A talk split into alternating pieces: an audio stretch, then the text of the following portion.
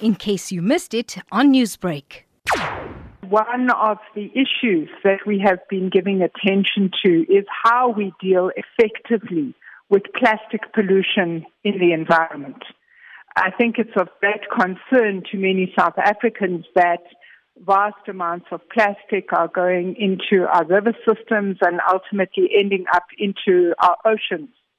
And we have been working over the last two years on a range of measures together with the Consumer Goods Council and Plastics SA, first of all, to remove single use plastics from the value chain.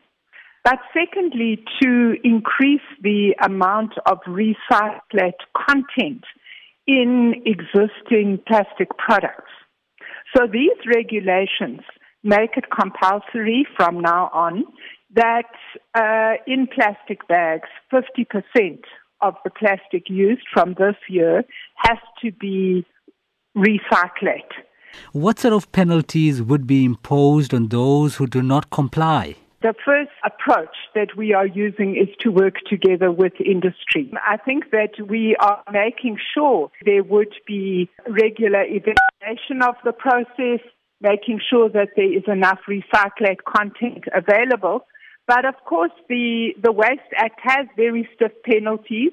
And if people um, are refusing to comply and if uh, they continue to be using uh, new plastic for the production of these products, we would obviously have to take very stiff measures. The amendment uh, prohibits the manufacture, trade, or commercial distribution of domestically produced or imported plastic carrier bags and plastic flat bags for use in South Africa. What do you hope to achieve through this? We are reducing waste in the environment and secondly, that we are producing a domestic recycling industry for plastic. Uh, we are very concerned that um, for a very long time there have been cheap imports of plastic bags that are not uh, of the required thickness as required by law. Um, and these plastic bags are given out for free. Uh, they they are not given um, you would know that in the formal economy, these plastic bags are charged for. Because we think that ultimately this is an effective tool to reduce the amount of plastic that lands up in the environment. Following on from this announcement, how would you advise prospective entrepreneurs who envisage an opportunity through this announcement in terms of manufacturing eco friendly bags?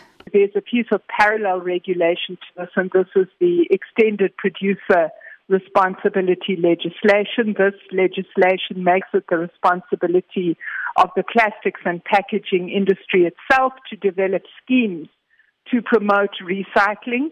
Um, obviously, there are a whole lot of opportunities in this value chain for those in the informal reclaiming sector. Uh, we would be looking towards the formalization of reclaiming.